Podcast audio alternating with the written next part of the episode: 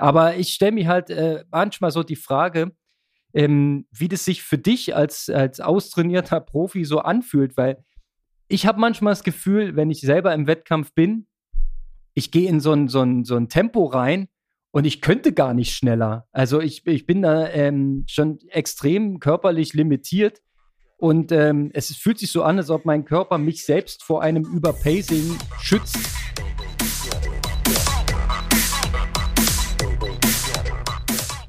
Warte, 1, 2, jetzt. Aloha Konrad, Grüße aus Italien oder Spanien. Ja, das sind unsere beiden Länder. Du bist immer noch in Italien oder Spanien. Das ist sehr schön. Aloha Kalle, sei gegrüßt. Wo bist du denn genau? Jetzt bin ich schon auf Mallorca, weil am Samstag steht der 70.3 Mallorca an. Und ja, ich hatte ja letztes Wochenende bei der Challenge Rimini mein Saisondebüt oder Start gegeben. Und geplant war halt jetzt 273 innerhalb von 7 Tagen, beziehungsweise 6 Tagen mal zu machen. Und ich denke, das wird mir auch ganz gut liegen. Und ich habe auf alle Fälle ein bisschen was gut zu machen vom letzten Wochenende. Und möchte dann eine Schippe drauflegen dieses Wochenende. Bevor wir zur Schippe draufkommen, ich will mal verraten, was wir uns hier aufgeschrieben haben heute, um so einen kurzen Inhalt zu geben. Wir wollen einmal ganz kurz nach hinten schauen zur Challenge in Rimini. Dann wollen wir einmal ganz kurz nach vorne schauen auf deinen 70.3 auf Mallorca. Und dann haben wir natürlich eine WM vor der Brust, die natürlich ihre Schatten vorauswirft und am Samstag stattfindet und nicht am Sonntag. Vielen Dank nochmal für den Hinweis. Inzwischen bin ich auch mega im Thema und schon sehr, sehr aufgeregt. Also, pickepacke volles Programm. Kalle, fangen wir mal an mit der Challenge in Rimini. Ohne jetzt mal ein Blatt vor den Mund zu nehmen, du hast gesagt, die Orga war katastrophal. Also Ironman ist da schon noch ein Stück weit vorne. Ja, also ich will ja nicht jetzt irgendwie sagen, dass alles bei Challenge da quasi nicht gut ist, aber ich glaube halt Challenge Rot oder so, die werden natürlich auch einen Mega-Standard haben oder auch alle andere Challenge-Rennen vielleicht in Nordeuropa wie Dänemark und so weiter, aber ich muss halt sagen, dass quasi auch wenn Amateurathleten mehr relativ viel Zeit, Aufwand und Training in den Rennen investieren, finde ich das halt irgendwie auf welchen Gründen auch immer nicht okay oder auch eine Farce quasi, wenn man das auf 28 Kilometer 3 Runden fährt mit 2000 Athleten und das dann natürlich, wenn das jetzt vielleicht ist wie in Bahrain, wo es halt nur geradeaus geht und eine Autobahn, dann kann man sagen, das ist noch okay, aber wenn es dann halt auf einer Strecke irgendwie noch 20 oder 30 Kreisverkehre gefühlt gibt und die Amateurathleten halt dort sich gegenseitig im Kreisverkehr innen und außen überholen und dann das Profifeld in der 2. Runde noch an den einen oder anderen Amateur vorbeirauscht, da ist halt klar, dass es halt zu sehr, sehr vielen Stürzen kommt. Und ja, das ist halt einfach, sage ich mal, für so ein Event solcher Kragenweite meines Erachtens halt einfach ja nicht tragbar in der heutigen Zeit. Und also das war halt einfach, ich habe das sehr gut gemeistert und denke, ich habe es auch gut hinbekommen. Aber für viele andere hat das wahrscheinlich auch eine Herausforderung gestellt und die hatten wahrscheinlich dann schon was anderes erwartet, wenn man sich als Amateur langfristig auf so ein Rennen halt vorbereitet. Ich muss dir da absolut recht geben. Ich habe da Bilder gesehen, teilweise sehr, sehr chaotisch auf der Radstrecke. Ja, 3 Runden, 2000 Athleten. Ja, das ist natürlich echt eine Ansage. Noch dazu kommt die etwas dünne Versorgungslage auf der Radstrecke, aber das wusstest du ja eigentlich im Vorfeld, weil du hattest ja schon vor dem Start drüber sinniert, dass da wahrscheinlich nicht viel zu holen ist. Fangen wir mal beim Schwimmen an, Kalle. Wie ist es dir da ergangen? Du hast mir im kurzen Feedback gegeben, du warst nicht 100%ig zufrieden damit, aber so schlecht war es eigentlich nicht. Naja, also sagen wir mal so, ich habe jetzt letztes Jahr schon bessere Schwimmleistung gezeigt und ich hätte auch, denke ich, die wieder abrufen können und bin auch in einer guten Schwimmform. Die Sache war aber quasi, wir wurden halt alle einzeln aufgerufen und es war dann so, dass ich mich quasi relativ weit mittig orientiert habe und rechts von mir stand, der dann am Ende Zweiter wurde, Cicellari und Thomas Steger und so weiter. Und dann dachte ich eigentlich, weil ich halt rechts Zweieratmung mache, das habe ich gut im Blick. Aber ganz weit links stand halt Florian Salvisberg, der dann auch natürlich als schnellster aus dem Wasser gekommen ist. Und dann habe ich halt beim Start, war das so leichtes Wasser Und ich hatte es eigentlich die Tage vorher gut geübt, da hat es auch gut geklappt. Ja, da ging immer hoch und runter mit so Delfinsprüngen und die waren halt bei mir leider nicht ganz so optimal. Und dementsprechend würde ich fast sagen, dass ich auf den ersten 200-300 Metern da irgendwie schon so auf die Spitze so 20-25 Sekunden kassiert habe. Und eigentlich bin ich dann immer weiter erstmal nach vorne geschwommen. Aber dann war natürlich die Gruppe vorne erstmal schon mal weg. Und also die ganz vorne. Und ja, das muss man auch ehrlich sagen. Also, dass ich jetzt auf dem Florian Salvisberg nach 300 Metern nochmal irgendwie 30 oder 35 Sekunden zuschwimme, da müssen wir jetzt im Schwimmen nochmal eine richtige Schippe drauflegen.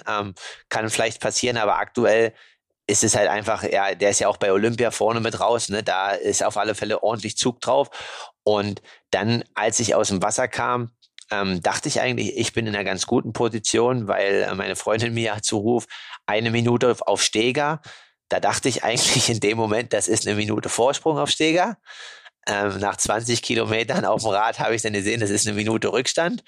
Und da war ich natürlich dann schon erstmal so, boah, ein bisschen, ja, was heißt angepisst, aber dachte, okay, es geht schon noch. Ja, und dann war es dann so auf dem Rad, dass dann durch eine Signalüberflutung auf der Strecke zur ja, guten Fasson halt noch nach 30 Minuten mein Wattmesssystem ausgefallen ist. Da hat man erstmal gelernt, was man für ein Zahlenjunkie mittlerweile ist. Also das war echt ein Moment, wo ich so dachte, ey, ja, jetzt kannst du eigentlich, ja, also was soll es jetzt noch werden? Und dann war es so, der andere Punkt ist mit der Mauenverpflegungsstation, ist definitiv ein Grund, war nicht gut, aber es mussten alle anderen auch managen und da hatten wir ja auch neulich im Podcast über Sanders gesprochen und da muss ich jetzt wahrscheinlich auch mal einen anderen Ansatz geben. Also ich möchte jetzt irgendwie nicht quasi dann, ich habe nur Zwischen verloren und so weiter, also habe ich, aber ich hatte einen Backup-Plan, also ich hatte noch genug Gels und so weiter. Es lag auf alle Fälle nicht an einem energetischen Defizit. Ich denke halt einfach, dass mir ein bisschen Flüssigkeit gefehlt hat. Aber da muss man halt einfach sagen, okay, wenn es dann noch 2 Verpflegungsstationen gibt, dann muss man halt vielleicht nicht nur 10 Sekunden rausnehmen, sondern 20 Sekunden und irgendwie halt schaffen, 2 Flaschen zu greifen. Es muss einfach dann das Ziel sein, weil, ja, also dieses mit dem Verlieren der Flaschen und so weiter, das passiert ja häufig und wird ja häufig als sag ich mal, ja, Grund oder Ausrede genannt, aber ich habe nochmal so ein bisschen selber Revue passieren lassen und das überlegt und ja, Lionel Sanders als Champion, der sagt halt, okay, er verliert die, aber er weiß genau, was er nehmen muss, damit es noch gut wird und das ist halt dann einfach Aufgabe des Athleten, das halt ja, zu machen und wenn die Gruppe dann mal ein Stück wegfährt, dann fährt sie halt weg und du musst halt einfach wieder ranfahren. Dröseln wir mal ein bisschen auf. Also du bist dann nach dem Schwimmen mit einem Rückstand rausgekommen. Wie auch immer der zustande gekommen ist, Delfinsprünge sind kein Schwimmkalle, da nehme ich dich in Schutz. Schwimmleistung war bestimmt super. Vor allem hast du gesagt, der neue Neo hat ja richtig Schmiermittel drauf. Okay, und auf der Radstrecke, was genau hast du verloren? Ich habe es nicht gecheckt bis jetzt, ehrlich gesagt. Nur Getränk oder Energiegetränk. Du hattest ja diese 2 Flaschen hinterm Sattel. Sind die drin geblieben oder sind die weg? Die waren weg bei Kilometer 10. Beide? Ja. Ah, okay. So, hast du schon irgendwie eine Idee?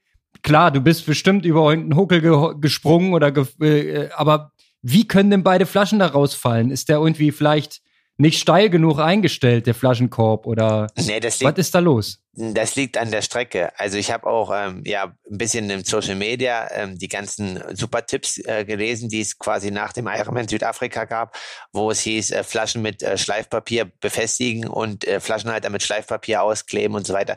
Wurde alles gemacht. Aber das waren halt einfach richtige Bodenwellen und Buckelpisten und im Endeffekt haben halt alle Athleten dort alles, was hinterm Sattel war, ist sonst nur durch die Gegend geflogen. So, und das ist mir im Training schon zweimal da passiert. Und dann habe ich das ja noch mal alles modifiziert, aber im Wettkampf ist es halt dann auch passiert. Und dementsprechend hatte ich halt vorne mein Trinksystem und auch meine Verpflegung in der Aeroflasche, das hat alles gehalten und auch noch die Backup-Gels. Und deswegen war es halt einfach von der Energieseite alles perfekt. Es ist halt einfach diese Flüssigkeitssache und die kann man eigentlich ja bei Veranstaltungen gut decken über genug Verpflegungsstationen. Das ist ja meist irgendwie nie ein Problem, dass da irgendwie 2-3 Verpflegungsstationen sind und dann kriegt man da auch ja das entspannt. Aber bei der Challenge wurde halt die Verpflegung erst ab Kilometer, lass mich überlegen, 42 aufgebaut. Also Genau. Und ja gut, für die Age-Gruppe halt, ne? Aber genau die waren dir dann ja wahrscheinlich auch im Weg, um entspannt an die Verpflegung ranzufahren, weil das klingt ja nach zweiter Runde. Genau, also ab zweiter Runde halt gab es dann halt Wasser und das ist halt genau der Punkt, wo ich halt sage, da muss man halt dann einfach richtig cool bleiben und sagen, ich greife 2 Flaschen und fahre nochmal langsamer, ne? Auch wenn der ein oder andere das dann als taktisches Mittel nimmt und dort die Attacke setzt. So, ne? Das ist dann natürlich im Profifeld immer eine Abwägung, aber da musst du halt dann den kühlen Kopf bewahren und sagen, okay, dann fährt er halt die Attacke und dann muss ich halt da nochmal irgendwie 2-3 Minuten mit 400 Watt zufahren, um da wieder ranzukommen. Ne? Ist natürlich dann ohne Wattmisssystem und nur mit Gefühl auch irgendwie. Also es gab halt einige Hürden, die es zu überwinden gab. Ich denke, die habe ich sehr gut gemeistert. Aber natürlich ist der Anspruch dieses Jahr für den ganzen Aufwand, den wir betreiben, Training und auch Podcast und alles andere, ist das nicht der Anspruch. Nee, wir können es ja ganz offen sagen. Also ich habe bei dir mit dem Podium spekuliert, weil die Form muss da sein. Die Vorwerte haben das gezeigt. Ansonsten haben wir viele Stellschrauben bewegt. Also ich gebe auch die Hoffnung nicht auf, dass das jetzt am nächsten Wochenende sehr viel besser läuft, obwohl dich da ein anderes Feld noch erwartet. Reden wir gleich drüber. Nehme ich mal nochmal mit, weil ich muss auch als Kritik an die Challenge Rimini äußern, es war nicht zu verfolgen von außen. Der Ticker abgestürzt, Übertragung gab's nicht. Die haben auf ihrer Facebook-Seite kurze Videoschnipsel im Vorfeld, so da haben sie die Wechselzone abgefilmt. Da habe ich auch mal dein Startnummer 17 beklebtes Fahrrad gesehen. Das war das Einzige, was ich von dir mitbekommen habe und ich habe wirklich das Internet durchsucht nach irgendwas.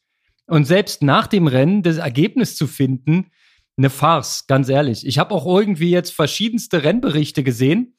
Der eine Rennbericht sagte zum Beispiel, dass Steger als Erster aus dem Wasser gekommen sein soll. Aber wenn du sagst, Salvisberg war vor ihm, macht es ja auch schon wieder keinen Sinn. Ich weiß nur jetzt eins, es gab eine Radgruppe, in die bist du irgendwann reingefahren. Wann hast du die denn erreicht? So bei Kilometer roundabout, es war so nach der ersten 100, so bei Kilometer, ich muss selber kurz rechnen, 28, so bei Kilometer 53 oder sowas. Um dich mal zu verteidigen, dein Computer ist ja ausgefallen, du wusstest es nicht genau.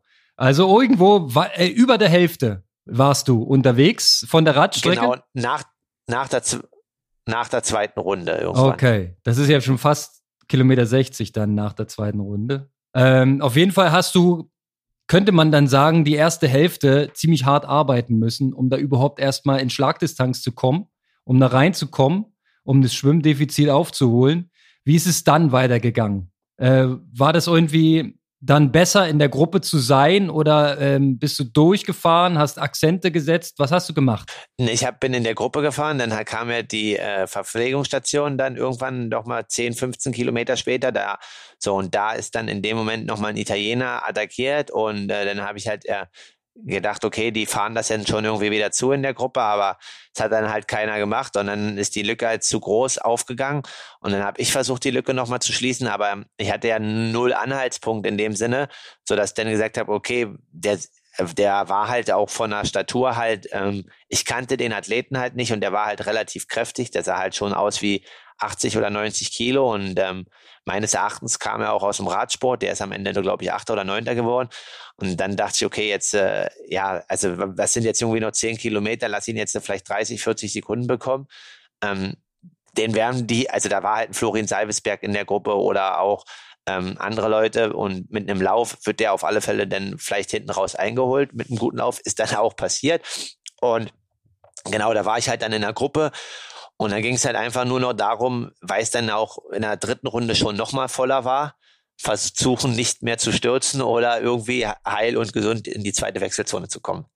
Mit Verlaub, Kalle, es ist ja für dich doppelt schwer, weil dir fehlt das räumliche Sehen wegen deinem fehlenden Auge auf der einen Seite. Stelle ich mir katastrophal vor, da durch dieses Feld zu flügen. Age-Grupper links und rechts, jeder überholt jeden und die Profis flügen mit 10 km/h Überschuss durch das Feld.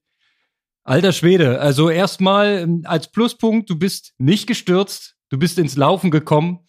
Weißt du denn inzwischen deine Laufzeit? Ich habe nichts finden können und du konntest ja auch nichts auf Strava hochladen, wenn ich es richtig gecheckt habe. Also die Laufzeit der Challenge ist 1:14. 1,14,30 oder sowas, was ja natürlich dann ja eine 3,32, 3,31 im Schnitt wäre. Und man muss aber sagen, ich habe mit einigen Athleten nochmal im Nachhinein gesprochen, weil ich da halt dann so dachte, okay, 1,14 ist ja eigentlich ganz gut, aber jetzt laufen wohl alle 1,10, 1,11. Und da muss man auch einfach ehrlich jetzt als Athlet revidieren. Das war es halt nicht eine 1,14. Also die Laufstrecke war so 300, 330, 340 Meter zu kurz. Also so, dass man dem Ganzen halt schon noch mal eine Minute 10 drauf machen möchte. Also würde ich so sagen, es war halt auf einer wirklichen 21 eine 1,15 Mitte. Und dementsprechend, ja, war das jetzt auch, ja, quasi, kann ich vielleicht nochmal im Nachblick kurz was Lustiges erzählen, was ich gestern im Flugzeug erfahren habe. Und genau, war es halt ein solider Lauf, aber man muss halt sagen, dass es ja schon, wenn man ein Stück weiter nach vorne will, in Richtung 1,14, 1,13 gehen muss. Und auch an einem guten Tag von der Leistungsfähigkeit ist es so, dass quasi ich sage, okay, da wären vielleicht 2-3 Minuten mehr gegangen, aber ein Thomas Steger wäre auch mit einem optimalen Rennverlauf, glaube ich, schwierig geworden zu schlagen. Gut, ich bin der Meinung, da geht beim Laufen definitiv mehr. Ja, also als Ferndiagnose, ich gucke von außen rein in dich. Ich kriege auch Feedbacks mit, ich kriege auch Training mit. Da geht was und wir müssen es mal andersrum betrachten. Du hattest wahrscheinlich dieses Flüssigkeitsdefizit mit auf die Laufstrecke genommen. Du hast es ja auch beschrieben, als wenn es ein bisschen rostig war. Das ist, also es flutschte nicht so, ne? Müssen wir einfach mal gucken. Du hast ja jetzt am Samstag gleich die nächste Chance, um da mal die Kuh fliegen zu lassen. Und eine Sache, auf die will ich noch hinaus. Du bist ja relativ hart Rad gefahren. Auch wenn ich jetzt keine Wattmessdaten von dir sehen kann, weil er aus bekannten Gründen das Wattmesssystem nach gewisser Zeit aufgegeben hat. Aber ich vermute, dass du sehr, sehr viel mehr investiert hast als zum Beispiel ein Thomas Davis.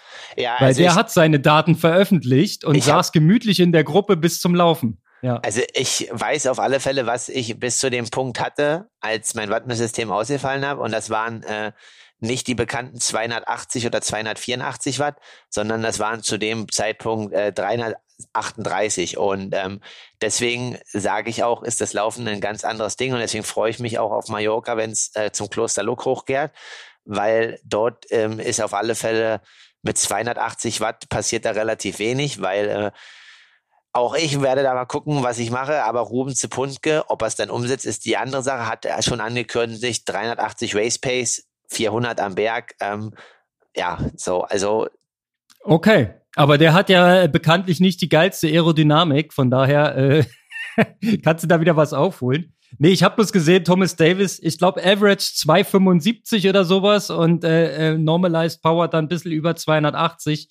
Das klingt nach einem ruhigen Rennen. Er hat sich quasi dann in eine gute Position gebracht. Ich meine, so ist ja auch Smart Racing, ne? Und dann geht's ins Laufen, da spielt er seine Stärken mit aus und landet am Ende halt vor dir. Aber leistungstechnisch steckt einiges drin im Kalle. Jetzt muss es nur auf die Straße. Und das soll jetzt am Samstag passieren. Genau, naja, und dann halt taktisch. Und das war auch so ein bisschen, also es ist jetzt nicht irgendwie so, ja, auch nochmal mit einem, also im Endeffekt konnten ja auch die Kampfrichter, die konnten ja gar keinen Windschatten kontrollieren mehr, ne? Also, weil wenn 2000 Amateure da sind, dann ist es halt wie ein Kriterium. Und es gibt natürlich flache Kurse, wo dann halt auch zum Beispiel 12 oder 20 Meter Regeln eingehalten werden. Oder halt eigentlich, wie die Challenge Rimini halt ursprünglich ist, schon ein anspruchsvoller Radkurs, auch mit ein paar Höhenmetern. Das war auch eigentlich der hauptsächliche Grund, warum ich halt dorthin gefahren bin. Ja, und das dann halt vom Rennen umgeändert wird, ist dann halt so, muss man mit umgehen. Aber genau, dieses Wochenende soll es besser laufen. Da dann halt auch, ja, versuchen, also dass quasi mein Athletenprofil mehr entgegenkommt. Und ja, da hoffe ich auf alle Fälle, dass es ein Stück nach vorne geht. Bin aber auch richtig zuversichtlich, so wie du sagst. Also das Training lief gut, die Daten lassen mehr zu. Und nun heißt es, da einfach nochmal die Schippe draufzulegen. Und ich hoffe auf bessere Straßen. Dass bitte einmal diese Randbedingungen als ich nenne es mal Begründung für irgendwas, einfach ausgeschaltet sind, ja. Nutrition muss bitte am Rad bleiben, Getränke müssen da bleiben, das ist die Basis, die muss drin sitzen, weißt du, und dann kannst du auch abrufen danach. Und dann ist es halt die Frage, wie gestaltet sich's beim Laufen? kannst du theoretisch, jetzt mal blöd gefragt, kannst du eigentlich noch schneller anlaufen und mehr riskieren? Oder bewegst du dich in einem Tempo, wo du quasi 21 Kilometer am absoluten Limit bist? Und es geht gar nicht schneller. Na, jetzt bei den Rimini war es so, dass es halt irgendwie, also ich hatte sogar das Gefühl, dass ich hinten raus schneller geworden bin. Und weil ich dann halt wieder Wasser zuführen konnte und dann halt irgendwie ein bisschen mehr Wasser wieder im System war, war irgendwie das Gefühl, dass es sogar eigentlich zügiger wurde. Und deswegen denke ich halt, wenn ich vielleicht nicht mit einem Defizit auf die Laufstrecke gehe, dass es dann halt schon nochmal, ja, dass ich da einfach ein Stück härter auch angehen kann. Und das würde ich halt auch gern versuchen. Und das ist halt so ein bisschen, was du jetzt auch sagst, ja, dass ich da in die Richtung halt dann auch was mache. Weil man spricht ja ganz oft von den sogenannten Grenzen im Kopf, ne? Wir mussten uns lange dran gewöhnen erstmal, dass jetzt unter 2,40 im Ironman nicht mehr unnormal ist, sondern dass das höchstwahrscheinlich der Standard werden wird, ne? Und wenn du dir jetzt da nochmal das letzte Rennen mit Ben Hoffman und Magnus Dietliff anguckst, die beide eine 2,40 draufgelaufen sind, du hattest da auch schon kurz angedeutet, die Vorleistung in Oceanside von Ben Hoffman war auf der halben Strecke auch in Anführungszeichen nur eine 1,15. Und wenn man also aus deinem Speed, den du auch hast, eine 2,40 machen kann, dann ist ja für mich eine 1,15 cool. Ja, dann ist das ziemlich viel wert. Aber ich stelle mir halt manchmal so die Frage, wie das sich für dich als austrainierter Profi so anfühlt, weil ich habe manchmal das Gefühl, wenn ich selber im Wettkampf bin, ich gehe in so ein Tempo rein und ich könnte gar nicht schneller. Also ich bin da schon extrem körperlich limitiert. Und es fühlt sich so an, als ob mein Körper mich selbst vor einem Überpacing schützt. Ja, ich gehe dann in so einen Tempobereich rein und da geht gar nicht mehr. Jetzt ist die Frage, könntest du dich wirklich überziehen? Könntest du da mal die ersten 10 in, weiß ich was, 33 Minuten schweißen und dann mal gucken, wie die zweiten 10 werden? Oder, ich glaube, das geht schon, aber das ist natürlich dann, so wie du sagst, mit Flüssigkeit und so. Dadurch, dass ich jetzt so ich weiß halt zum Beispiel bei Rennen, wo es dann halt ja richtig um 1 oder 2 ging oder 3 oder 4, wo ich halt so richtig tief gehen musste, da war ich halt danach schon eine Woche lang richtig hinüber. Und da jetzt aber die Regeneration doch relativ schnell voranschreitet, entweder spricht das für Form, das ist das eine Gute, oder das andere ist halt auch, dass ich halt an dem Wochenende halt wirklich, so wie du sagst, halt vielleicht von der Fähigkeit halt nur bei 92% gelaufen bin, weil wenn ich halt ein Rennen hatte, wo ich halt noch tiefer gehen musste, habe ich mich danach ein bisschen anders gefühlt. Ja, das ist manchmal so, ne, wenn irgendwas dazwischen gekommen ist und man nicht an die 100% ranlaufen konnte oder den ganzen Wettkampf bestreiten konnte, dann ist wahrscheinlich die Erholung schneller. Ne? Das ist ja auch bei einer Langstrecke so. Wenn du beim Laufen platzt und zu Ende wanderst, ist es ja dann weniger harter Impact, als wenn du voll durchläufst. Ich glaube, es ist eine Mischung. Ja, ich meine, es ist gute Form auf der einen Seite und dann eben aufgrund der Umstände ein vielleicht nicht 100%iger Lauf. Aber das Geile ist ja, du hast binnen weniger Tage die zweite Chance. Kannst nochmal abliefern und dich jetzt mental komplett auf den 70.3 Mallorca einstimmen. Wann ist da Start am Samstag? Oh, dann muss ich, ich glaube um 7.40 Uhr oder so, also ich habe jetzt ein paar Namen schon gelesen, muss das aber nochmal alles, muss dann nochmal in die volle Rennvorbereitung gehen, weil natürlich, du kannst ja nicht in ein Rennen gehen und schon ausgiebig mit dem zweiten beschäftigt haben. Deswegen, genau, also das werde ich auf alle Fälle noch machen und dann ist auf alle Fälle das Profifeld ist eher größer und auch illustrer. Also ich finde 60 Starter ist schon eine Ansage. Und drop mal ein paar Names. Also außer den du vorhin genannt hast mit Ruben, ist noch nicht viel bei mir hängen geblieben. Also, wer ist denn alles so dabei? Na, also dann Jan Stratmann ist dabei. Dann ist dabei ein Robert Kallin, der, ich weiß nicht, ob der jetzt so bekannt ist, aber der war halt Vierter und ist auch ein sehr, sehr starker Radfahrer. Ein George Goodwin ist am Start, der in Daytona gewonnen hat vor 2 Jahren.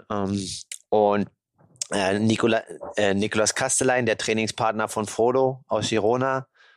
So, ja, und so sind schon noch einige weitere. Jan Stratmann, nicht zu vergessen, aus Deutschland, der jetzt... Den hast du eben schon genannt. Okay, gut, dann habe ich... Aber doppelt hält besser, hast du auf dem Schirm.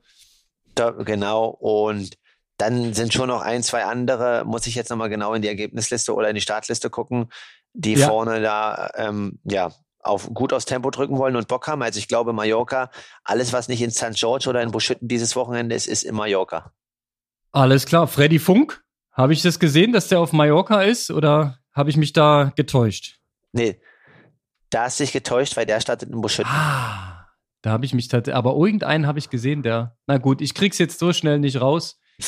Frederik Hennis vielleicht. Ja, den habe ich nicht auf Strava. Ist ja auch wurscht. Es ist auf jeden Fall eine ganze Menge. Auch die internationale Beteiligung ist ja auch anständig. Also du wirst dort ein illustres Feld vorfinden und kannst da quasi zeigen, was du drauf hast, eine ordentliche Benchmark setzen. Und wenn du im Ziel bist, dich ganz entspannt auf die Ironman WM St. George vorbereiten, den Stream einschalten, denn Ausflugsprogramm ist ja erst am Sonntag geplant. Das heißt, du kannst alles gucken. Ist doch mega. Das stimmt, ach, das hast du dir gemerkt. Ja, selbstverständlich. Genau. Okay.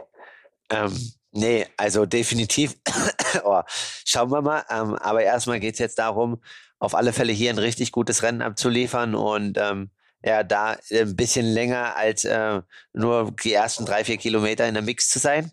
Obwohl man jetzt nochmal abschließend sagen muss, wir sind natürlich auch mit unseren Ansprüchen gewachsen. Ne? Also Rimini war jetzt auch nicht die Vollkatastrophe wie Miami vor ein paar Jahren. Paar Jahren ist gut. So lange ist es noch gar nicht her. Das hatte ja auch dann noch weitere Umstände.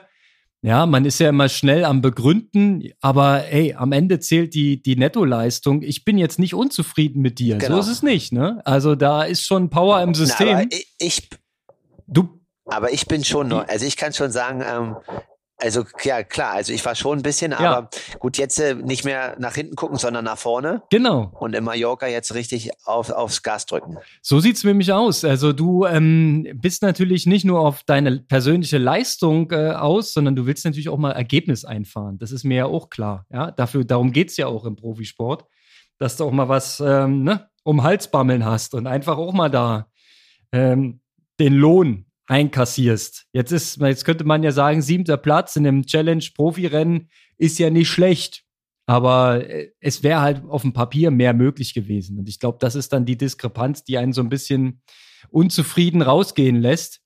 Aber ich sehe die positiven Sachen überwiegen und vor allem stimmt mich optimistisch, dass du in der Birne bereit bist, nochmal an die Grenze zu gehen auf Mallorca.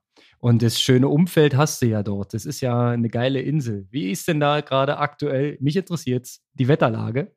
Ja, super. Regnet heute. Top. Heute regnet's? Hast du Ruhetag? Nee, heute ist nochmal eine kleine Belastung. Also ich gehe jetzt gleich ein bisschen was laufen, auch ein paar zügige Meter und dann auch nochmal auf dem Rad eine kleine Intensität. Und dann ist morgen 2 Einheiten, halbe Stunde jeweils.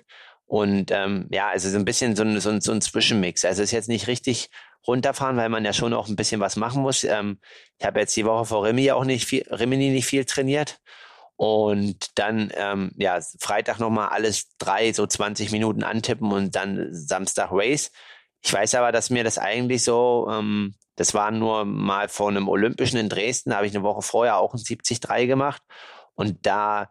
klar wäre der 70.3 damals wichtiger gewesen, aber da lief es danach eine Woche später beim Olympischen in Dresden halt richtig gut, wenn man die Woche mal so ein bisschen GA trainiert, 1-2 Mal kurz antippt und dass der Reiz dann halt von der Woche vorher halt noch da ist.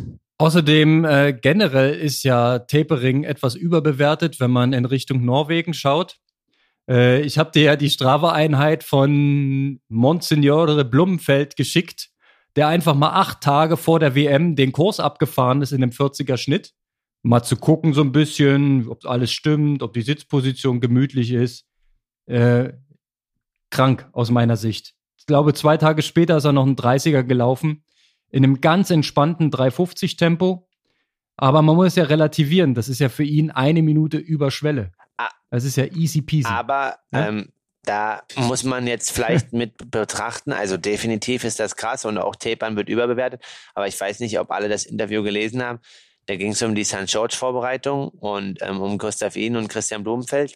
Und man denkt ja immer quasi, dass bei Profis alles, also bei den Profis alles perfekt läuft. Das denken vielleicht auch einige AK-Athleten bei uns dann halt. Und ich sage natürlich auch immer, ja, warum bin ich mal erkältet? Und von Frollo und allen anderen höre ich nie, dass die erkältet sind. Von Laura Philipp haben wir es jetzt gehört. Und ist aber so, dass da in dem Interview stand, dass sowohl Gustav Iden als auch Kristian Blummenfelt sich nach dem Höhentrainingslager in der Sierra Nevada quasi erkältet haben, zu dem wahrscheinlich nicht so mega guten Zeitpunkt. Und dass bei Gustav irgendwie die Anpassung in St. George halt irgendwie nur so 2-3 Tage unterbrochen wurde, aber bei Blummenfelt halt fast 10 Tage oder 12 Tage. Und dass sie halt deswegen jetzt bei Blummenfelt nochmal umplanen müssen, damit er halt überhaupt dort in der Gegend trainieren kann und mal eine Anpassung hat. Also dass es nicht auf 100% ist, aber dass sie halt da auch mit den Umständen, also dass er halt sagt, okay, er muss damit jetzt klarkommen und das. Aber war ja wohl irgendwie nach Ankunft eigentlich die ersten 6-7 Tage halt aufgrund von Gesundheit oder was auch immer eigentlich so wie nichts trainieren konnte. Okay, aber der ist schon eine Weile dort in St. George. Ja, ja. Also diese 180 ist er ja dort gefahren vor 8 Tagen. Genau, und aber davor war... Achso, du meinst davor dann die Zeit, genau, ja? Genau, davor soll er halt... mit einer Erkältung oder was auch immer. Also es stand in so einem amerikanischen Magazin, die so ein bisschen, also da hat der Mikal Iden ein Interview gegeben und ja, da ging es ja mal um perfekte Vorbereitung und da ging es darum, dass bei Gustav halt so halbwegs, also da waren es halt die Reisetage, wo er krank war und bei Blummenfelt war es halt direkt bei Ankunft halt. Ah, okay. Na gut, ja, weißt du nicht, wie viel davon jetzt so ein bisschen taktisch ist, ja, um so ein bisschen, ja, gut, das stimmt, bisschen tief, ja, zu stapeln. Natürlich. Who knows, für mich immer noch Top-Favoriten, alle beide. Aber da kommen wir gleich zum dritten großen Thema heute. Lass uns doch mal kurz durchgehen, wer denn alles am Start ist am Samstag. Also anschauen ist ja Ironman und ist auch WM. Kann man sich das richtig gut. Ich glaube, es gibt auf Sportschau in der App einen durchgehenden Stream. Der Hessische Rundfunk geht die ersten 3 Stunden rein, macht dann kurze Pause und nimmt dann nochmal die letzten 2,5 bis 3 Stunden. Da kann man im Fernsehen gucken und man kann auf Ironman Now den amerikanischen Livestream auf Facebook schauen. Das heißt also, diesmal kann man nichts verpassen. Ironman Ticker gibt's auch. Wie es jetzt bei deinem Rennen auf Mallorca ist, weiß ich nicht. Den Ticker gibt's auf jeden Fall über die Ironman App. Ich gucke da immer in die Tracking App und verfolge deine Zwischenzeiten. Das ist immer sehr geil. Und ob es jetzt auch Bewegtbild gibt, das weiß ich ehrlich gesagt noch gar nicht vom Vormittag von dir. Aber lass uns doch mal in die WM schauen. Du hast schon ganz kurz angerissen, Laura Philipp, ja, hat sich jetzt wohl als Corona rausgestellt. Also die ist definitiv nicht am Start. Das war ja noch irgendwie mit einem ganz kleinen Fragezeichen, aber das Ding ist erledigt. Wen hast du bei den Frauen noch auf dem Zettel? Wollen wir mal ein paar Athletinnen durchgehen? Na, jetzt durchgehen oder einfach mal Top 3 jetzt knallhart raushauen? Wir können knallhart Top 3 raushauen, wenn du möchtest. Mach ich mit. Dann machst aber du die Damen und zuerst und ich mach die Herren zuerst. Ich schreib mal mit. Okay, na das müssen wir jetzt mal schauen. Da muss ich ja nochmal kurz auf die Startliste gucken. Aber muss ich schon die Reihenfolge festlegen oder kann ich... ja, selbstverständlich. Pass auf, ich kann dir mal die Top 10 Namen rausdroppen. Die habe ich hier nämlich gerade bei Trimark offen. Dann hast du nochmal Inspiration. Also hier geht's los mit Anne Haug. Dann kommt Daniela Rief. Dann kommt Cat Matthews. Dann kommt Heather Jackson. Sky Mönch. Lisa Norden, dann haben wir noch eine Ruth Estelle, eine Fenella Langridge, Jocelyn McCauley, wenn ich es richtig ausgesprochen habe, und Caro Lehrrieder ist hier noch aufgelistet unter den Top 10. Möglicherweise. Wen pickst du dir da raus? Was ist dein Podium? Katharina Matthews. Auf 3 oder auf 1? Machen wir mal auf 1.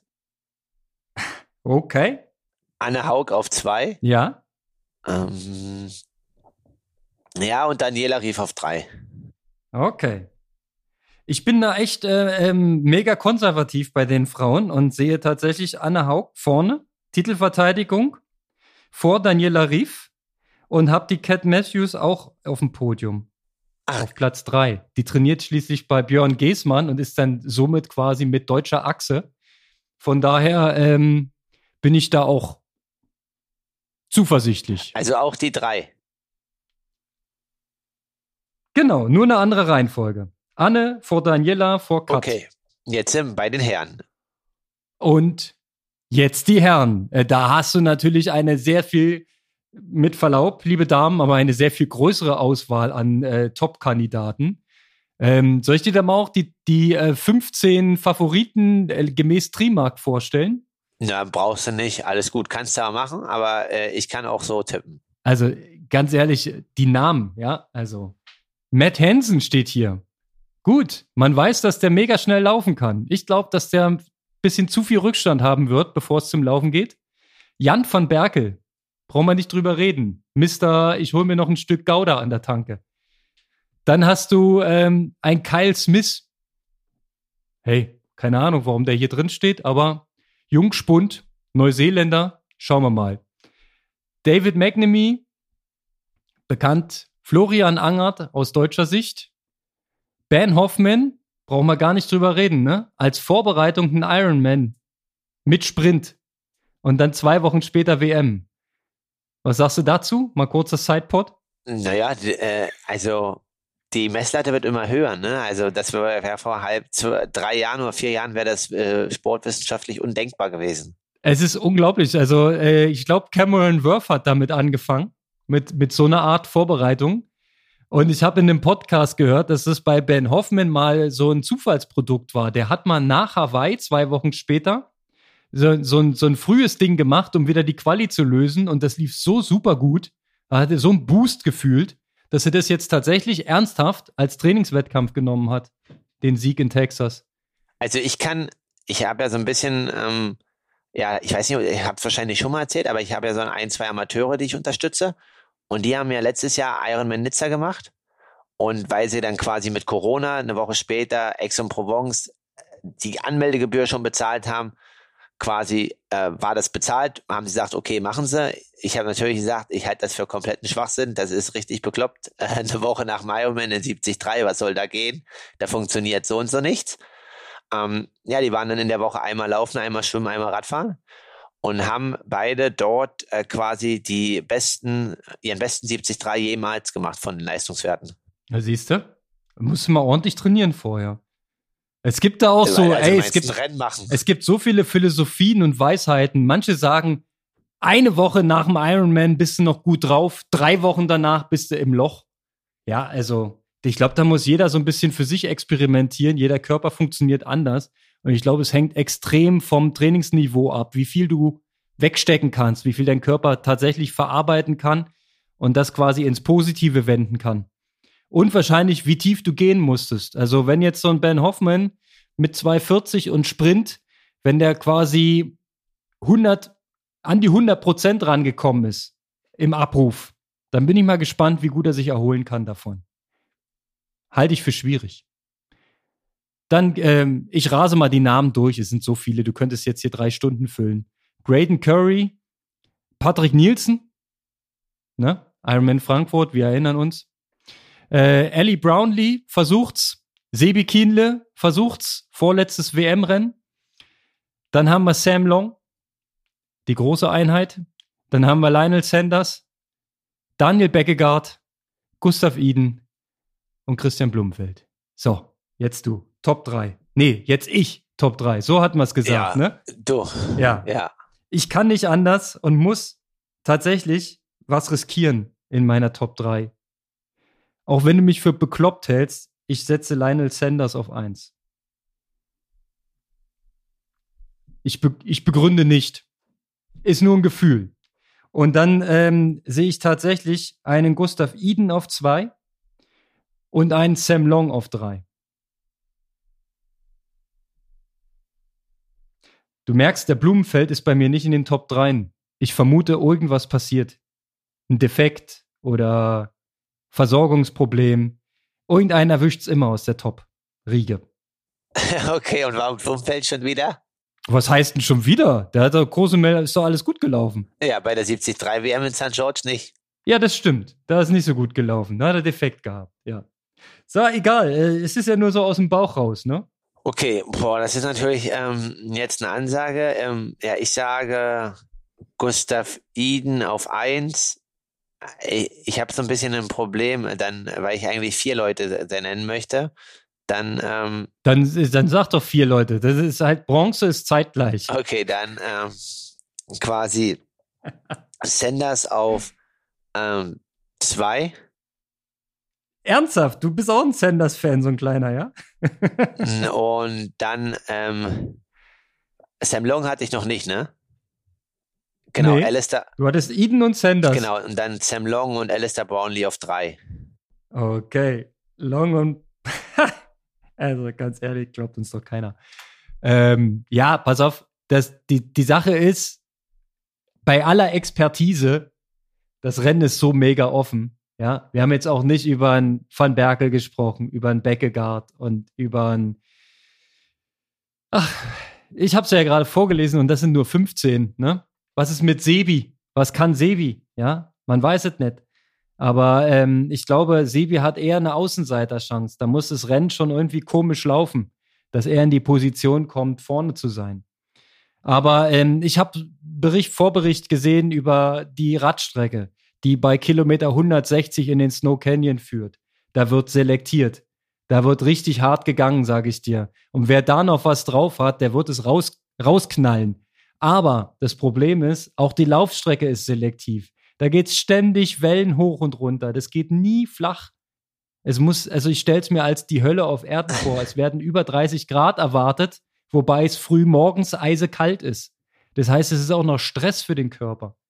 Also, aber da kann alles und nichts passieren. Bei 160 den Snow Canyon, da brauchst du auf alle Fälle einen guten Fettstoffwechsel, dass du vorher nicht so viele Carbs verbrannt hast. Ja, gut, da sind wir schon wieder Jan van Berkel, ja? So, der kommt mit seinen Stücke Gouda bis an den Snow Canyon. So, und was ist, wenn der sich dann ein Gel reinhaut? Ja. Ja, dann schießt er doch los. Ja, dann ist er sofort, zack, bumm, oben, geht in die Abfahrt und dann rennt er das Ding mit 2,35 weg. Ja. Das kann passieren. Aber da gibt's. Man weiß es nicht. Ja. Aber ich glaube auch, dass. Ich habe ja ein bisschen Kontakt mit Herrn Mattner und der ist ja auch von der Keto-Fraktion. Und es wird ja immer viel spekuliert, aber es gab wohl neulich mal einen Post, wo Frodo dunkle Schokolade mit Erdnussbutter gegessen hat. Und also nicht, dass wir jetzt hier Spekulationen haben zu irgendwas, aber er meinte, das machen eigentlich nur Keto-Menschen, weil das ist kein anderer.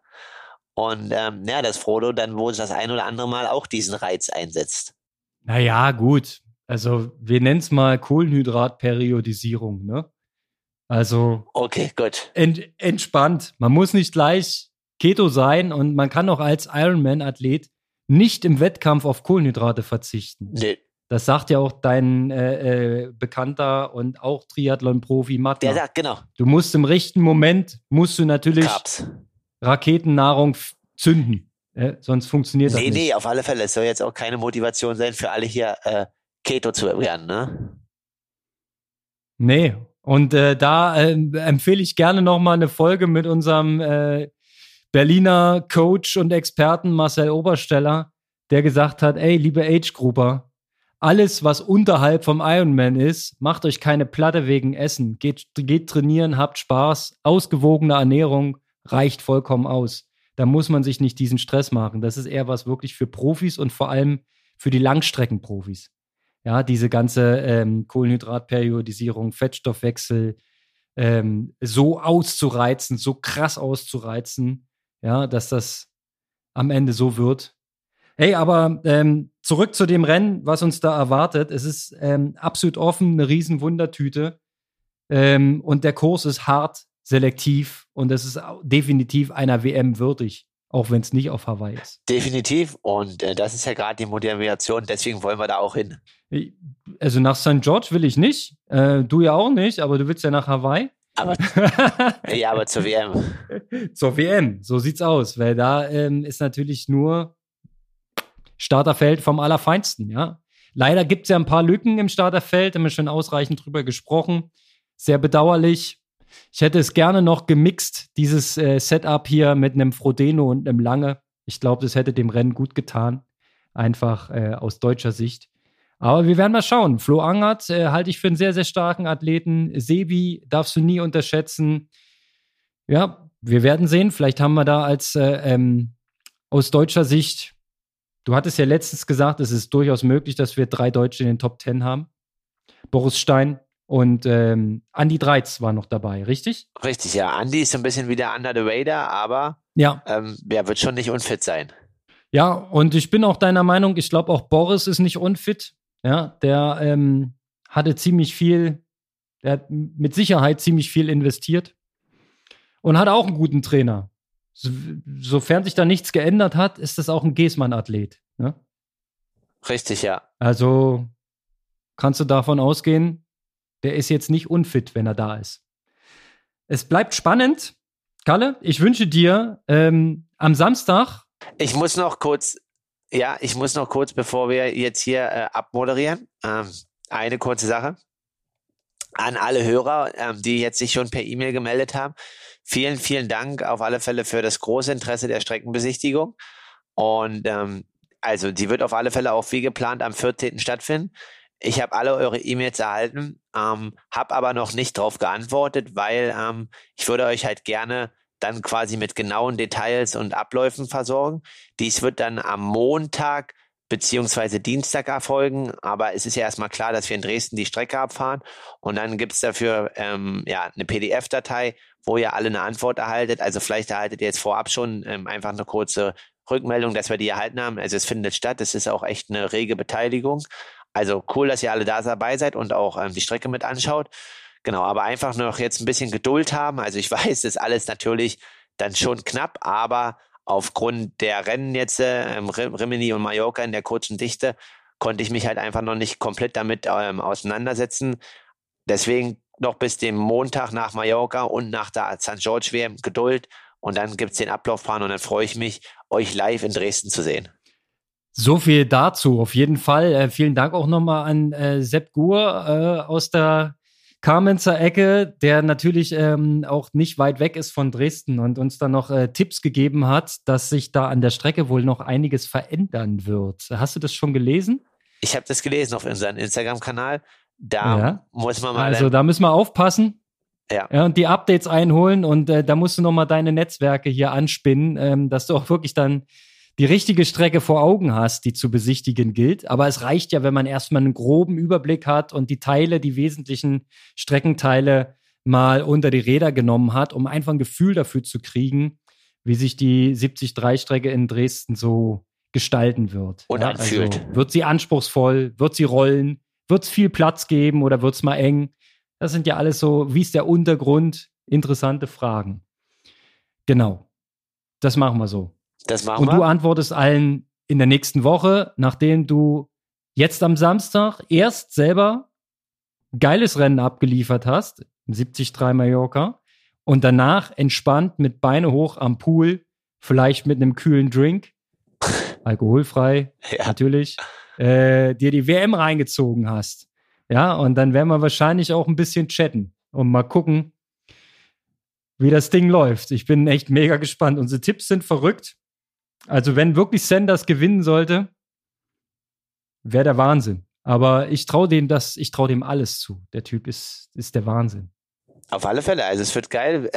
Also ist krass, ne? Letztes Jahr war das alles noch so ein bisschen einschläferig in Deutschland oder auch in Europa mit Rennen. Aber ja, wir haben das C-Wort diesen Sommer erstmal hoffentlich auch dann im Winter überwunden und es ist schön, wieder zurück zu sein, dass es so viele Sportevents gibt und so viele Ereignisse. So sieht's aus und ich werde mich jetzt hauptberuflich auch mal wieder um den Firmenlauf kümmern. Wir haben nämlich einen Ende Mai in Potsdam und Mitte Juni, beziehungsweise am 22. dann in Leipzig. Da ist noch einiges zu tun. Da schmeiße ich mich jetzt wieder in den Job hinein. Und du gehst noch schön trainieren jetzt. In dem Sinne, Aloha, viel Spaß bei der Arbeit und wir hören uns, Konrad. Aloha, Kalle, zieh schön durch.